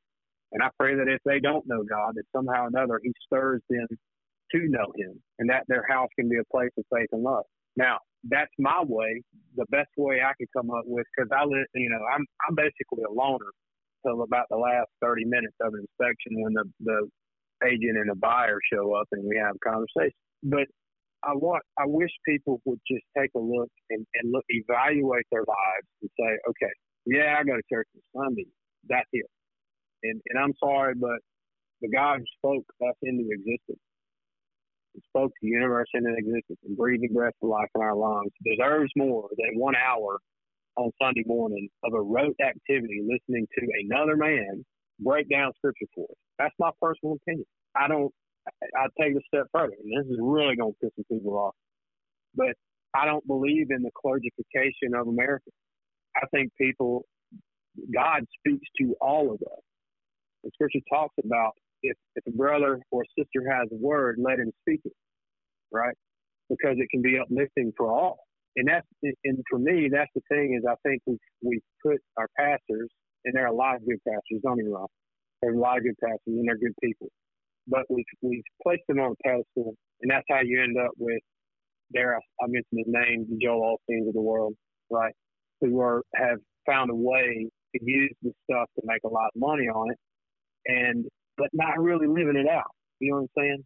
I mean, because I feel like if you're living it out, I mean, what does it mean to live out Christianity, serving God, and, and really what Jesus' final commandment to us was to love your brother as yourself, right? And in doing so, you're serving them and you're an example to those by loving other people, regardless of disagreeing with them or not, and serving them. I have friends that don't believe what I believe when it comes to God and Christianity, but I, I love them dearly. And I, you know, they've told me, you know, you're the you're the only person I've ever seen that is just genuine and real. And I'm like, yeah, because I'm flawed, man. I, I mean, I am I am fatally flawed. I'm, a, I'm I wear my coat of sin and I wear it good. You know what I'm saying? Mm-hmm.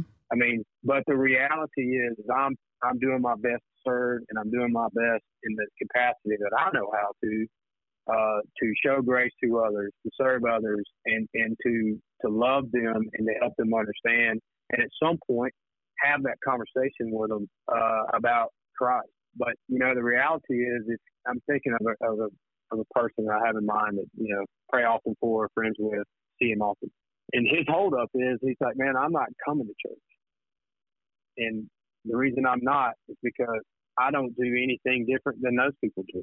And I'm like, well, I mean, I, I see your point. You know, so at, at what point do we live out our faith? When and what does that look like? You know, how do you how are you living out and, and serving others and, and loving others uh, and then in doing so, having the opportunity to speak to them about Jesus. Until we return to that as a nation, you know, and as the body of Christ, the bride of Christ, okay, the bride of Christ. Until we start doing that, man, I don't know how you, I don't know how you heal and, and things change from the way they are right now. Man, not to skimming the surface. There's so many other rabbit holes that we could go down on each one of those little sentences. And I'm sure there's going to be some people that tear apart those words, and I'll be glad to have a conversation with them. I mean, you know, I'm not, I don't shy away from. I say that, I say that with a lot of thought, behind it. I mean, I've, I've mused over these topics before and had deep conversations with people and, and that have challenged me to be better. And, and then I've challenged them to be better and then held each other accountable to, to that, you know, not, Hey brother, good to see you again, uh, on Sunday. and then uh, I'll see you next Sunday. You know what I mean? I think everything that you just said is pretty much what everybody needs to hear, if you ask me, because this country, this world, there's so much that was wrong with, and, and still will be wrong, even after you and I are gone from this planet, when we're not here anymore. There's still going to be things wrong with America, with this world, but everything you just said is basically the foundation of how you heal, of how you do get back to a Yeah. semblance of unity and togetherness. You know, I was watching a movie last night. Richard Jewell, the um, the gentleman who was accused of the uh, Centennial Park bombing at the 1996 Olympics in Atlanta. Great movie. Clint Eastwood directed it. Fantastic. And of course, they were reenacting scenes from what it was like in '96. There's people out in the in the crowd watching Kenny Rogers. Man, Kenny Rogers, God bless him. Watching Kenny Rogers perform, and I think it was Earth, Wind, and Fire. I don't know who was there, but it was just a, a mix, a collective group of artists. Uh, there were people from all walks, all creeds, all colors, all backgrounds in the crowd, and every single one of them had an American flag and were waving it. And there was a chant that Yeah. broke out at the end of the concert, USA, USA. And I thought to myself, it was 96. That's when you and I graduated. A generation. Pretty much a generation. And I, and I thought, goodness gracious, how far removed we are from those days. You know, I can think back to the uh, some of the most recent Olympics where we were chanting USA, USA, and now it's we're so divided, and there's a lot of reasons for that, and you just laid out several of them. So before I let you go, and this has been fantastic, I hope you'll come back on. Sure. People often ask if there was any indicator when I was a when I was a kid, when I was a teenager, that I was going to be doing anything remotely close to this. Matter of fact, Wayne Mackin is one of the ones who asked me that. We're just chit chatting in general because Wayne's one of our subjects for Audibles, our interview series. If you haven't checked Right. it out, go check it out. Yeah. And he says, How did you know that you were going to do this? Like, how early did you know? He said, I'm going to ask you the same question you asked me. And I didn't have a good answer. And I said, Let me tell you some people that you need to ask. You need to ask my folks. You need to ask my, probably my siblings. My brother gave a really good answer for that a couple weeks ago. And I said, Probably ask some of my closest friends. So, Mr. Bryant, you're on the hot seat. Was there ever any indication that I was going to do some mess like this when we were growing up? Um, You have Well, you have full rein. I seem to remember a lot of like you singing songs uh, and or doing like impromptu voiceovers and things of that nature, and then play-by-plays of, of people doing really dumb things on the playground and stuff like that.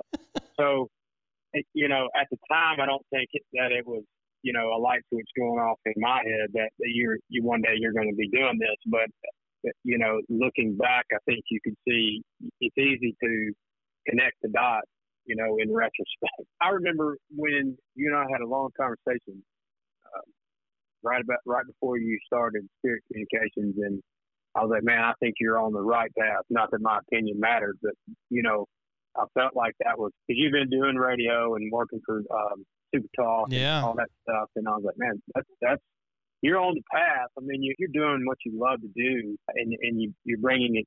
You you bring joy to your own life doing it. I mean, that's that's a noble cause.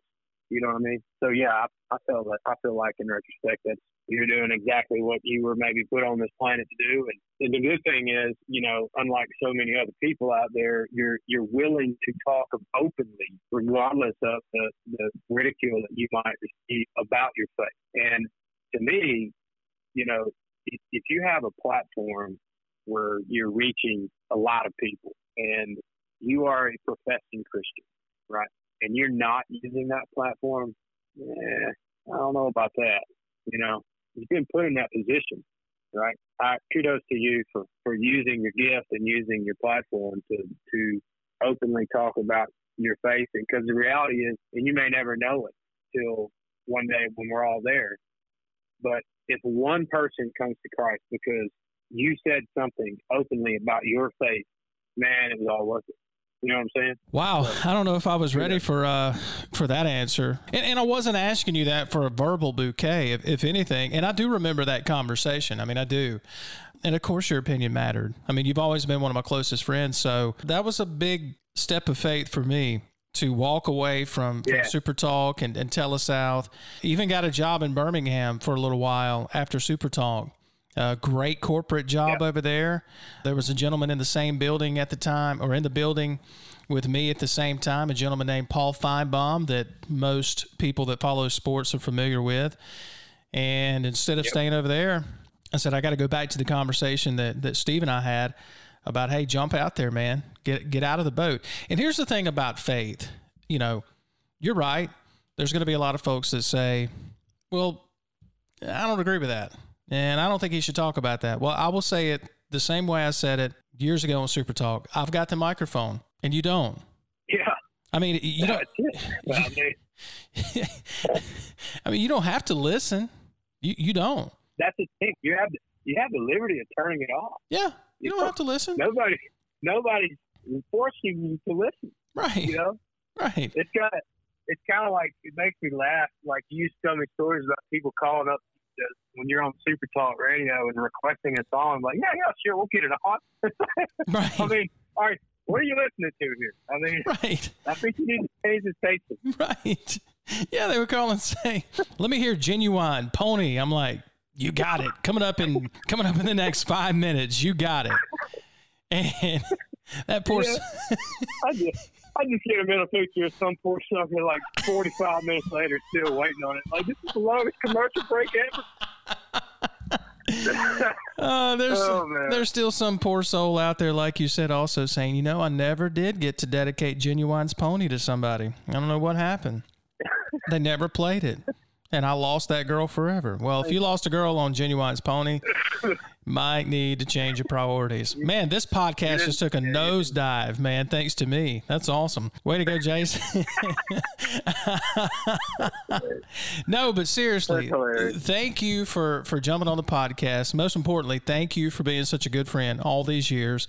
You know, make sure to tell your uh, your beautiful family hello. And every time I talk to my folks, they and I tell them that I, I visited with Steve. They're always asking how you are. So, Papa Scar and Mama Scar always ask how you're doing and and think a lot of you. And you've you've done well for yourself, man. I tip my hat to you to change the direction that you did because you you were rolling there for a while. You were, and it was real easy to stay comfortable and to stay within a certain Yeah, structure. And you you stepped out of the boat too, my friend. Well, I appreciate that, and uh, you know, it, it was a calculated decision, and and at the end of the day, there's faith involved in that and, and doing it. And I would encourage anybody out there in a parting word: don't define success by a dollar sign. Money comes and money goes, and and it's finite. You know, it is what it is. But for me, when I stopped defining success by the dollar sign, is when I truly found the liberty to do what I wanted to do if you're looking at that dollar sign in your bank account as your litmus test for success, I think you're, you're missing the point.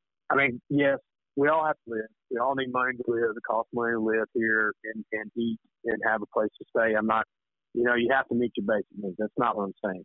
What I'm saying is the pursuit of riches at the expense of your health and a lifetime of happiness is not worth it. It's just not.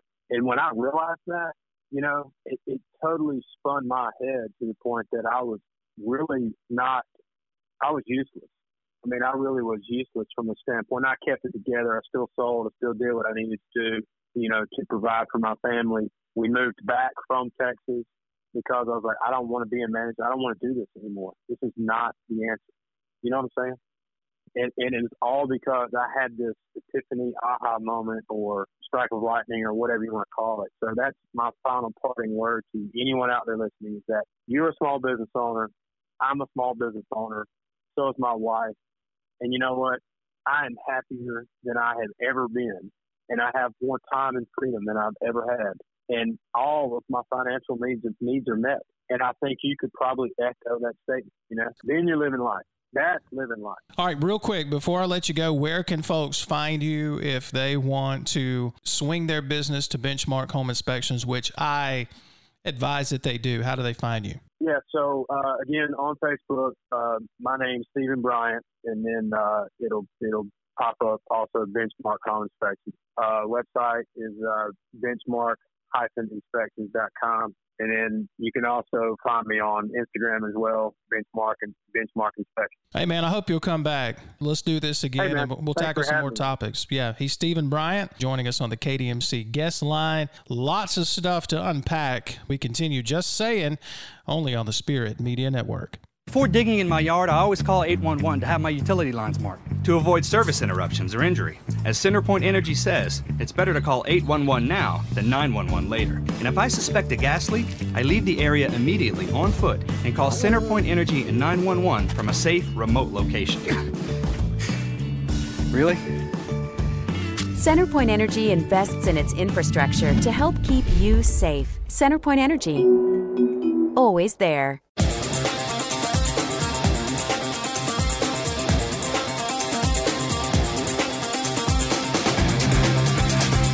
We welcome you back to Just Saying. Thanks for hanging out with us as we roll on here. Episode two, of course, you guys have been waiting on this podcast for a long time after all the years in radio and doing some television with our friends at WJTV. Uh, of course, Noah Newman was on episode one, so why not episode two? Grab their longtime meteorologist. He keeps us up to date on what to expect when severe weather comes through. And of course, the anniversary of Katrina over the weekend, he's Ken South with WJTV News Channel 12 Weather. And, and Ken, thanks for taking a few minutes with us. Oh, sure. Thanks, Jason. I like that JTV on the first two episodes. I've got a great affinity for WJTV. You know, when the Sports Zone started a few years ago, I was one of the first, you could say, contributors or media members. Right. They would call us experts. I'm like, we're not experts. Trust me, we're not experts. so I've got an affinity for Channel 12, and, and obviously you guys do a great job there. Byron and Melanie, of course, yourself and Noah and Samaria and Haley, the whole crew. So uh, great crew there well, at vice, Channel 12. vice versa. We appreciate it. Yeah, absolutely. So, quick recap because you and I used to record weather back in my days at Telesouth at Super Talk, Mississippi. I don't want to date either myself or you, but but how long exactly have you been at Channel 12? Um, tw- it was 25 years the last anniversary I had. Wow. Which was in December, so I guess I'm working on 26. Yeah, so that was those those radio days were back in the 90s. Whew. Long time ago when we first started. What we get all the time is you've been on TV my whole life, and then you think about it, and you know what? They're right. so you've seen a little bit of everything because this is Mississippi. Now, now you're a Mississippi native, correct? Yeah, I grew up in that. I was born in Houston in Chickasaw County. Yeah. Like, yeah, I, I like to say that all the time. I was born in Houston. Everybody assumes Texas. I'm like, no, there's one in Mississippi. I was born in Chickasaw County, Mississippi. Um, but I grew up in Natchez. Most of my relatives are in Northeast Mississippi, but our family moved to Natchez. My father worked at International Paper, and uh, which was the big company in Natchez. So we moved down there when I was four. So that's pretty much all I know. Was JTV the first job you had in Jackson? Was that pretty much it? The first one? In in Jackson. I went to school in Jackson. I went to Yeah. JSU for meteorology. Nice. And uh, kind of while I was in school, um, I got a weekend job at WXVT in Greenville. Um, so I kind of did the commute Jackson to Greenville for about a, the last year and a half I was in school. Oof.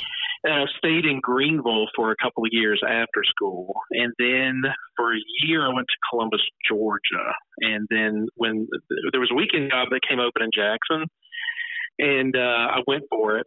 Didn't have any business going for it after only a year in Columbus, Georgia, but somehow I got it. And so I moved back home. So Jackson was kind of the gold market, and uh, JTV had always been the station that I loved growing up. So it worked out perfectly. So couldn't have asked for anything better. Well, of course, this past weekend we celebrated the hard to believe. Is it just me or is it hard to believe that Katrina was 15 years ago?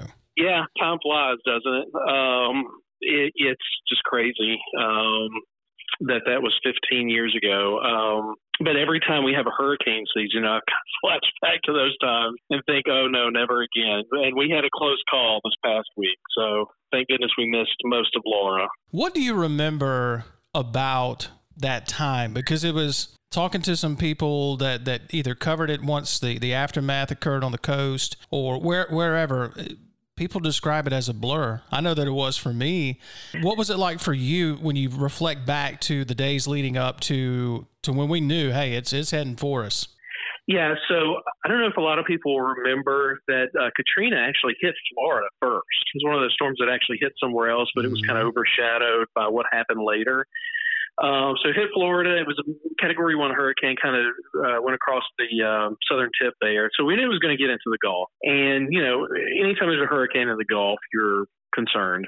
But the forecast was for this storm to turn to the north, which it did, but then move into the panhandle of Florida.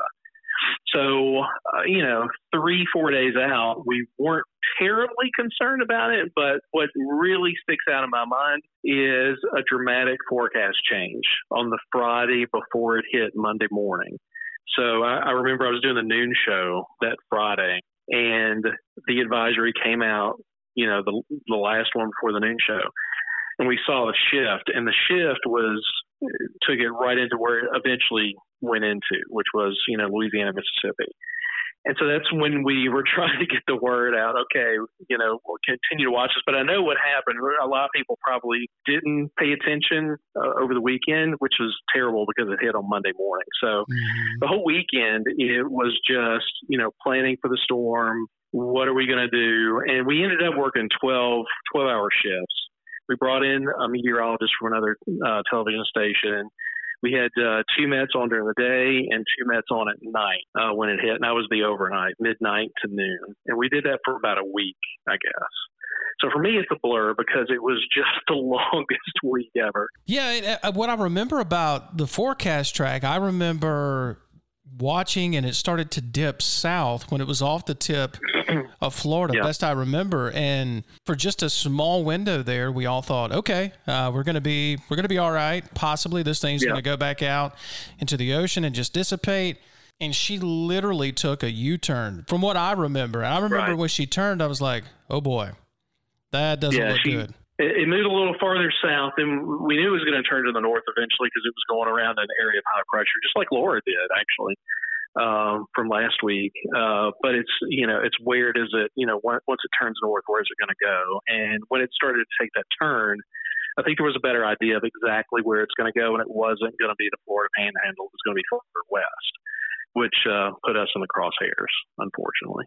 Was there a moment that for you a moment when you you knew this thing was going to be a monster. Did you have that moment where you were like, "Uh oh, we're we're in yeah. for it here"? Yeah, and it's funny that I was talking to uh, some of the younger kids that I work with now, uh, Jacob Lanier, John Conway, um, and, and, we were talking about that feeling, and they've never had that feeling before.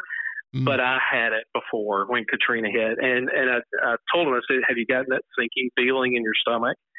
They were like, "Yeah, we have," because you know, you know, it's going to be a horrible situation, and likely people are going to be devastated. People are going to die. Unfortunately, it's just going to be a horrible situation. There's just no getting around it. You can't stop it. Um, all you can do is just, you know, warn, try to warn people. Um, so yeah, that's what it felt like. Um, I remember because I was doing the the midnight to noon shift, and if you remember, Katrina hit right around sunrise on Monday, Monday morning. So I was there uh, uh, when it hit, and in the hours preceding, um, you know, when it hit, you just had this horrible feeling like this is going to be terrible. Uh, of course, it was. When I look back at that, I remember my parents are from the Pine Belt, Hattiesburg area, Marion County, and they rode out Camille years ago. And I remember at the time, my folks were living in Texas. I get a call one day from my mom and says, Hey, we heard on the Weather Channel or somewhere, I can't remember where it was. There's comparisons to Camille. You, you guys paid attention back home in Mississippi? Right. Yeah. So, you know, when I heard that it was compared to Camille, that's when it got my attention. I'm like, if they're comparing this to Camille and this, there's actually some some proof, some data to say this could be right. like Camille or worse that's when it got my attention and I really started gluing into to watching you guys and, and just trying to keep up with as as much as I could, you know, coming up to landfall. And then when it hit, you know, I've got family members that lost everything they had on the coast. I mean, their their cars were in trees. Days hmm. later, their house was absolutely just flattened. It was just a slab. I'm curious to hear what stories that people shared with you that you can share in the aftermath because you guys get a bad rap sometimes. You do. You're trying to predict weather in Mississippi, and that's that's almost as gracious. It's almost as hard as trying to predict the sports nowadays. But but you get some good stories too when people reach out to you and thank you for for your service and, and, and what you do on air. Can you remember any stories similar to that after Katrina that, that you heard from people? Yeah, there were just so many uh, folks. There were so many stories like that. Like I said, we were doing the 12 on 12 off, and it was continuous coverage. I mean, we never we never left the air. So you know, I didn't go down there and talk to folks uh, myself, but during our coverage, of course, we had reporters down there, and they would just relay these stories you know, one after another of, you know, complete devastation. And, you know, that was continuous coverage for 12 hours. So it was, you just keep hearing about the devastation that, that occurred everywhere. And it was just, you know, like I said, it was a total loss for just about everybody. If you live south of Hattiesburg, you know, trees down everywhere. Uh, it was just, you know, completely devastated. You've heard, seen the pictures from the coast. It was completely obliterated and I can't honestly, I can't uh, remembering what it looked like at the time with the infrastructure that was so completely torn up. You know, those bridges that were gone. Mm-hmm. Uh, you would have thought, okay, this is going to take this is going to take forever to get back to where we were. And amazingly, I think, you know, it is. Now, it's taken a while, but 15 years later, I think the, the coast is back. He's Ken South, WJTV News Channel 12 meteorologist, at Ken South WJTV on Twitter, Facebook, of course, Ken South WJTV. That's what I was going to ask you about. You know, we're both native Mississippians and, you know, I remember Jason Hurst. Here we go with the, the WJTV theme. Jason, right. still a good friend, former WJTV sports director. He told me something a long time ago. He said, I love Mississippi, always will. Here's why because the people of Mississippi love to be able to hold on to things they can call their own there's a lot of pride. There's a lot of hospitality, but there's a lot of pride. Good pride, not the bad pride, but good pride mm-hmm. with the people of Mississippi. And I feel like you saw that after Katrina. People just rolled their sleeves up and said, okay, how can we help our neighbor? How can we get back, as you just referenced, to where we were? And that was the thing that most impressed me about the recovery after Katrina. What stood out to you about the recovery effort after Katrina? Um, well, just like you said, all the uh, the people that really got together and helped each other. Um, I remember doing a story, um, you know, years after the fact. I did a little series called Southbound a couple of years ago, and actually went down to the coast, and you know, they were still telling stories about how this guy helped this person, and you know, we did this during Katrina to to help the recovery efforts, and you know, restaurants that were giving people free meals um, that really couldn't afford it. They were, you know, teetering on the edge of staying in business, but they were doing what they can, uh, you know, to help folks out in the most desperate of times.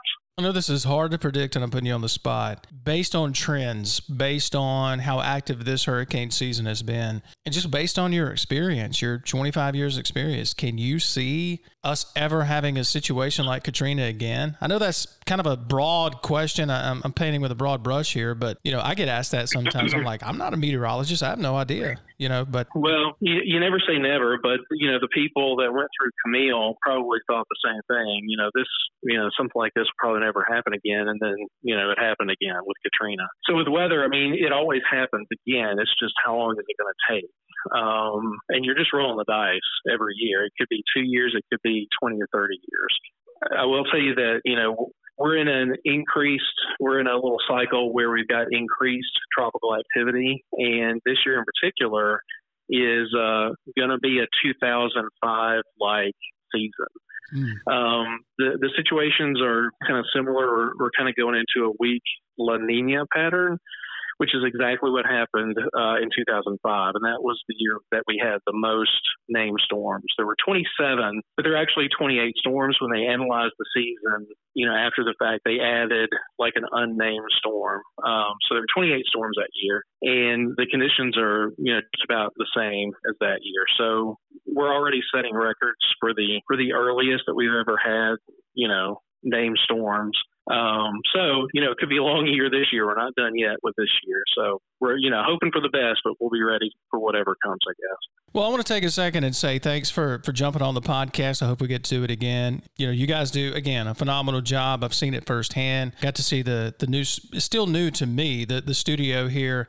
I guess it was back in November, December there with with Noah and Samaria for the Sports Zone, and uh, you guys do a phenomenal job. Keep up the great work. Uh, hey, let's go for thirty years. How about that? You going for 30? Yeah, I, am a little over four years away, so why not? Ken South, you can watch him Monday through Friday on WJTV News Channel 12. You can follow him on Twitter, Ken South WJTV. And of course, you can like his Facebook page, Ken South WJTV. We'll take a break, come back with more Just Saying right after this. The Spirit Media Network is providing coverage of sports, faith, and entertainment like no one else in Mississippi and the Deep South.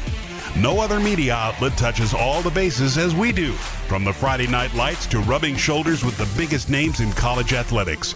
Be sure to follow us on our multiple platforms, including Facebook, Twitter, our YouTube channel, and by downloading our Roku slash smart TV channel, Spirit Live.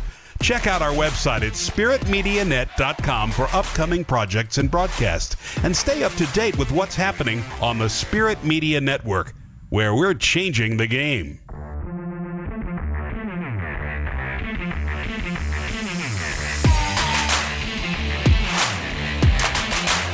What a great show. Wow. Episode two did not disappoint. And I want to thank all my guests, of course, my co host, Blair Buys. You can follow her on Twitter at Blair Buys. I will forewarn you, you're going to be entertained. so thanks to Blair for her contribution to this show and her stories and willingness to just kind of pour her heart out about some things. So appreciate that. Ken South with WJTV News Channel 12. He's the chief meteorologist at the CBS affiliate here in Jackson, Mississippi. Dr. Brad Garner out of Springfield, Missouri. Integrative Family Medicine and Obstetrics. I didn't mess it up that time, Brad. There you go. Glenn Snodgrass with the Nebraska Football Parents Group that is actively putting pressure on the Big Ten to provide information of how they arrived at their decision on not playing football in the fall of 2020. And of course, over the weekend, you saw where the Big Ten's considering playing football around Thanksgiving. Are you serious? What a disaster. So, Glenn Snodgrass, you can follow these guys on Twitter at Parents Nebraska. That's the Twitter account. And keep up with their progress as they try to go to bat for not just the Cornhusker football team, but 11 of the 14 football teams and the parent groups that are represented there. So, appreciate Glenn jumping on from York, Nebraska on the KDMC guest line. And Stephen Bryant, good friend, classmate, goodness gracious. Stephen and I go way back. Uh, Stephen's been through some stuff, and we've walked with each other through a lot of difficult moments. And Stephen's been a great friend for so long, and great to hear those stories. some I've forgotten about, some of the goofy and crazy things I used to do early on in my career. So, thanks to Stephen for reminding me. Always keeps me grounded. So, hey, thanks for hanging out with us. Just saying, episode two. Go ahead and hit subscribe, whether you're listening on Spotify, iTunes, the TuneIn Radio app, or Stitcher, which I'm still trying to figure out. Thanks for listening, folks. And before we get out of here, you know we are people of faith, and we're never going to hide away from that. So before we get out of here, today's scripture for you guys, and this is something we can all learn from, whether you subscribe to faith or you don't, that's fine. But out of Matthew 20, verse 28, for even the Son of Man came not to be served, but to serve others, and to give his life as a ransom for many. I think we need to pay attention to words like that in this day and time, especially the current climate that we're living in. So, hey, keep the faith. Remember always, He sees you, He's got you all because He loves you. God created you for a reason and a purpose. He's got a blueprint for your life. Never forget that. So, that's what we go by here on the Spirit Media Network. Never going to change, never going to back down off that. That's who we are. We make no apologies for it. So, thanks to all my guests. Thanks to Blair Buys. Thanks to our sponsors. And we'll see you next time right here on just saying. Thanks for listening to Just Saying with Jason Scarborough, produced and recorded by the Spirit Media Network. Check us out on iTunes, Spotify, Stitcher, or the TuneIn Radio app. We'll see you next time for more thought provoking commentary right here on Just Sayin' with Jason Scarborough.